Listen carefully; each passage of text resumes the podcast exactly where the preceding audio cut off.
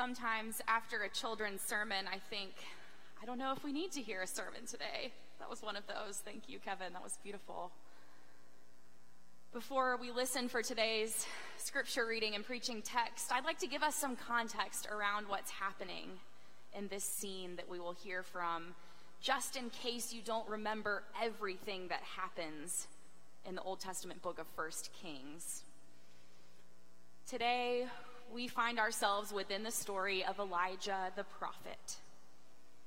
Elijah isn't quite like some of the other prophets that we hear from a lot, like Isaiah or Ezekiel or Amos. He doesn't have a whole book of the Bible dedicated to his call and prophecy. Elijah's story comes in 1st and 2nd Kings, those books of the Bible that span the end of King David's life all the way through to the destruction of the Jerusalem temple and the beginning of the Babylonian exile. This was a period marked by political and religious turmoil. These books tell stories about leaders and communities who sometimes did what God would have them do and sometimes really missed the mark. That's a story we might recognize even today. So Elijah comes onto the scene during the reign of King Ahab, and Elijah's story is totally intertwined with the story of Ahab and his administration's failure to follow God faithfully.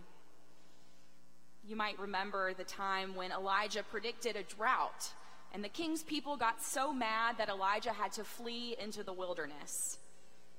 And there he met a widow who fed him and gave him shelter, and upon finding the widow's son ill to the point of death, Elijah revived him and the boy was healed. You might also recall the wild scene of competition where Elijah proved God's triumph over Baal. You need to choose who you're really worshiping, Elijah said. And watch this God, the true God, is going to show up with fire for this sacrifice. And that's exactly what God did. The story of Elijah in 1 Kings is one worth revisiting this week as your own devotional practice. These are simply the highlights, but the story is so rich. Our scripture lesson today comes after that impressive scene where God has shown up in fire and Elijah has proven the other prophets wrong. Elijah has had to flee, fearing for his life. And we find him here on a journey to Mount Horeb at the mouth of a cave. Listen now for our second scripture reading, 1 Kings chapter 19, verses 9 through 18. At that place, Elijah came to a cave and spent the night there. Then the word of the Lord came to him, saying, What are you doing here, Elijah? Elijah answered, I have been very zealous for the Lord, the God of hosts. For the Israelites have forsaken your covenant, thrown down your altars, and killed your prophets with the sword. I alone am left, and they are seeking my life to take it away. God said, Go out and stand on the mountain before the Lord, for the Lord is about to pass by. Now there was a great wind, so strong that it was splitting mountains and breaking rocks in pieces before the Lord, but the Lord was not in the wind. And after the wind, an earthquake, but the Lord was not in the earthquake. And after the earthquake, a fire, but the Lord was not in the fire. And after the fire, a sound of sheer silence. When Elijah heard it, he wrapped his face in his mantle and went out and stood at the entrance of the cave. Then there came a voice to him that said, What are you doing here, Elijah? Elijah answered, I have been very zealous for the Lord, the God of hosts. For the Israelites have forsaken your covenant, thrown down your altars, and killed your prophets with the sword. I alone am left, and they are seeking my life to take it away. Then the Lord said to Elijah, Go, return on your way to the wilderness of Damascus. When you arrive, you shall anoint Hazael over king as king over Aram. Also, you shall appoint Jehu, son of Nimshi, as king over Israel. And you shall anoint Elisha, son of Shaphat of Abel Meholah, as prophet in your place. Whoever escapes from the horde of Hazael, Jehu shall kill, and whoever escapes from the sword of Jehu, Elisha shall kill.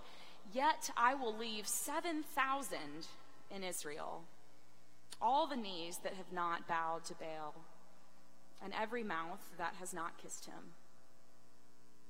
This is the word of the Lord. Thanks be to God. You have heard me say before that when I was in college, I was a music major. I spent a lot of time taking classes in the music building, and back before COVID, my fiance and I took a trip to the campus of our college, and I set foot in that building, and I was like, this is home. It still feels like home to me. One of the classes that my degree program had to take for graduation was a music literature class that focused only on large, sacred, choral orchestral works. That means we studied long musical pieces where a choir and orchestra and soloists work together, often centered around a biblical story. The most famous example of this would be Handel's Messiah, where we get the famous Hallelujah chorus. One of the pieces that we studied in that course was a piece by 19th century composer Felix Mendelssohn called Elijah. And when I got to my office this morning, I realized that I had my score from college. It's an enormous work, you can tell. The runtime is between two and two and a half hours, and we listened to the whole thing as part of that class. It works through the entirety of Elijah's life, and Mendelssohn really spares no detail. Leaves nothing to the imagination. The week we worked through Elijah in class, I remember thinking, wow, I don't remember a whole lot about Elijah from Sunday school, but it seems like he was not a very super happy guy. Because, sure, Elijah's life was full of dramatic moments, those exciting high points that I highlighted before we heard our reading today. But there were some really dark spots, some really hard struggles in his life. And Mendelssohn's musical rendering of this story does not ignore those times. There's an entire solo where Elijah is crying out to God in despair. That's all that's happening through this entire movement. The soloist sings, It is enough. O Lord, now take away my life. Let me die, for my days are but vanity. There are some really beautiful and really famous pieces in Mendelssohn's Elijah, but I left that unit of class feeling like I didn't necessarily need to revisit it anytime soon. Those moments of Elijah's struggle are so deep and so hard to listen to. I think, though, that as we enter today's text, the more difficult parts of Elijah's story are actually the parts that have something to say to us today. This is the Elijah who is completely and totally human this is not a scene that shows Elijah, the victorious hero, proving God's triumph over false gods. This is not a scene that shows Elijah, the miracle worker, reviving the body of a young boy. This is not a scene that shows Elijah, the brave and courageous faith leader, confronting the powerful king with God's message for the people. This is Elijah, the human being. Elijah, the disappointed prophet, with all the feelings dejection, pride, sadness, maybe some doubt.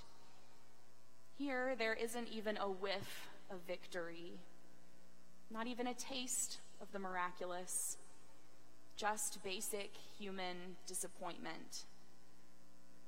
Turns out, even real life prophets of the Lord experience the emotional breadth and depth what it means to be human. And God shows up, even then, with something to say about the life of faith, about how much we need one another and how sometimes God shows up in ways that we never expected. In this part of Elijah's story, God has sent Elijah to Mount Horeb, as in the Mount Horeb where Moses received the Ten Commandments. This was a 40 day long journey, and Elijah is tired, and we might imagine that he's expecting something to happen here at the foot of this very famous mountain. This is where God shared the covenant with the people for the first time. And do you remember how that scene went? Thunder and lightning, loud sounds. The whole experience was too intense for the people to even encounter God directly. They had to have Moses do the talking. I wonder if Elijah is expecting something similar, something kind of like his own experiences and memories of divine power when God showed up for him with fire and smoke billows and unmistakable force. Elijah has been on the run for some time now, after all, and it's about time for God to show up in a big way. Even better that Elijah has ended up at this mountain that carries with it such a rich history of God showing up for the people. Surely God is about to launch Isaiah, Elijah, the faithful prophet, out of this sad season of wandering in the wilderness into a new divine mission in the world. Of course, you heard the story. That isn't what happens. Almost the opposite thing happens. God doesn't show up with an exciting mission. God shows up with a question What are you doing here, Elijah? The question is almost insulting. What do you mean, what am I doing here? I'm here because you sent me on a mission to prove how great you are to these idolatrous people, and then they ran me out of town. I'm here in this cave at the foot of this mountain, a zillion miles away from my people, because my people simply will not listen to me, and I'm the only faithful one left. Elijah, shall we say, blows his top. And again, God responds in exactly the opposite way that we might imagine. God says, Go stand over there. I'm about to show up. Just watch. So Elijah goes and stands over there, and all of a sudden, an enormous gust of wind, a raucous earthquake, a blazing fire. But God is not there. It's not until the sound of sheer silence or as some translators say, the softly whispering voice that God shows up. Imagine how Elijah is experiencing this. God is turning his expectations upside down, shaking up what we thought we knew about God's presence. And so God gives Elijah another chance. God says, What are you doing here, Elijah? And again, Elijah shows us just how human he is. He's not very impressed with the still small voice of God. He would like to remind God again just how faithful he has been, and just how different that is from those Israelites, and just how disappointing it is to be the last faithful person left in the whole wide world. Oh, Elijah, we have so been there.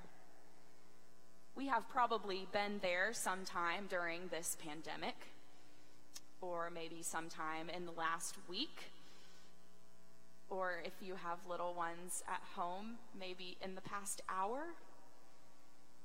We have been there with Elijah shaking our fists at the sky and feeling like we're the only ones feeling sad and trying desperately to do the one right thing and wanting God to show up how we expect God to show up wanting things to feel normal just for once.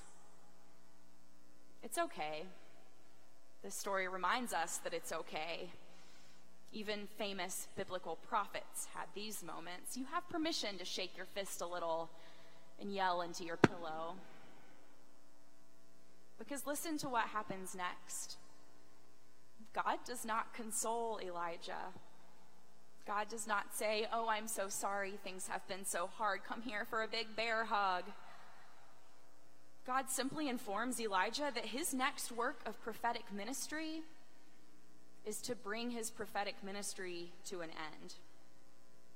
Go on, head back to your people. Anoint a new king in Aram, and then a new king in Israel, and then, here's the kicker, go ahead and anoint a new prophet in your place. In this simple instruction, God has fully removed the burden from Elijah's tired shoulders. God has lifted the yoke that Elijah carried for a very long time.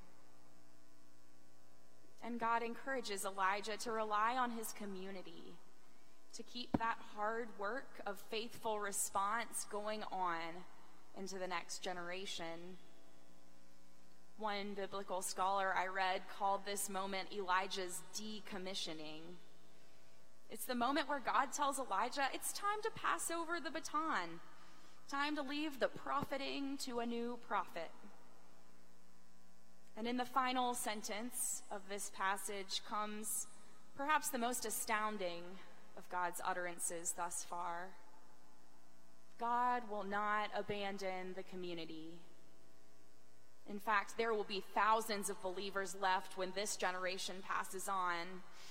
It's this reminder that Elijah is not alone, has never been alone in the communities that he has loved, will never be alone even when he is long gone.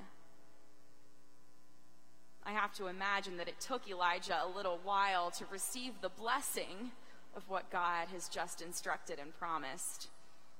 It takes me a little while to cool down after my fists shaking and pillow screaming. But when it's time, Elijah will get up from the mouth of that cave at the foot of that mountain. And he will realize that his journey back to Israel now is one of the holiest journeys he will take in his whole life. This is a journey of trusting God's promises and remembering that the community carries us far beyond our own capacity for faithfulness. We are on this same journey today with Elijah. We are learning that we are human, that we have the capacity to experience that full breadth of the human experience, and that God can handle whatever we have to say about it. We might have been used to God showing up in big and expected ways. But this pandemic has shown us that God shows up in unexpected and small and gentle ways too. We expected to be in the presence of God in this building every week. The sounds of the Rejoice band and the organ and the choir, the smell and the taste of communion bread, the laughter of children and fellowship at coffee hour these are the places we know God will be present. Just like Elijah knew that God would be present in wind and flame and cosmic shows of drama. But we're on this harder journey now with Elijah, learning to listen instead for the softly whispering voice. Do you hear that voice in your own life? We're on this journey with Elijah toward an understanding that when that soft voice shows up, it might whisper to us a reminder that our community carries us through the life of faith. We are not alone. We were never meant to be alone. Even when it feels like we're the only ones feeling as low as we feel, we are not alone. Every time we baptize a child at this font, we promise that together we will uphold that child and encourage that child in the faith. And one of the ways we do this is by responding to the call that Elijah received in our reading today to rely on the gifts of the whole community when times are difficult. Here at First Pres, we are on this journey in a really specific way, too, learning to be church together in the midst of a global pandemic and in the middle of an important transition in the life of our pastoral leadership. Our pastor nominating committee is listening to that softly whispering voice of God as they discern who God might be calling as a leader for this next season of our life together. Our church staff and lay leaders are listening to that still small voice as we dream together about ministry and life in the midst of a crazy season of change. And we are all listening to the softly whispering voice of God as we remember and give thanks for who this congregation has been in this community, and as we dream together about what the Spirit's calling us forth towards. Because the work of the church, the work of God's body in the world, is hard work.